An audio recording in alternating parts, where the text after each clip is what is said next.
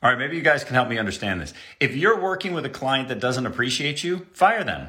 Disengage with them. Make room for a good client to come in and take their place. I, I talk to these battered business leaders all the time who are like, well, I'm working with these clients and yeah, there are clients, but they're not good clients. And I ask them, why haven't you fired them? Why aren't you walking away from them? Well, we've been working with them a long time. Do they appreciate you? Well, no. Do they let you do your job? No. Do they pay you appropriately? No. Why are you doing this?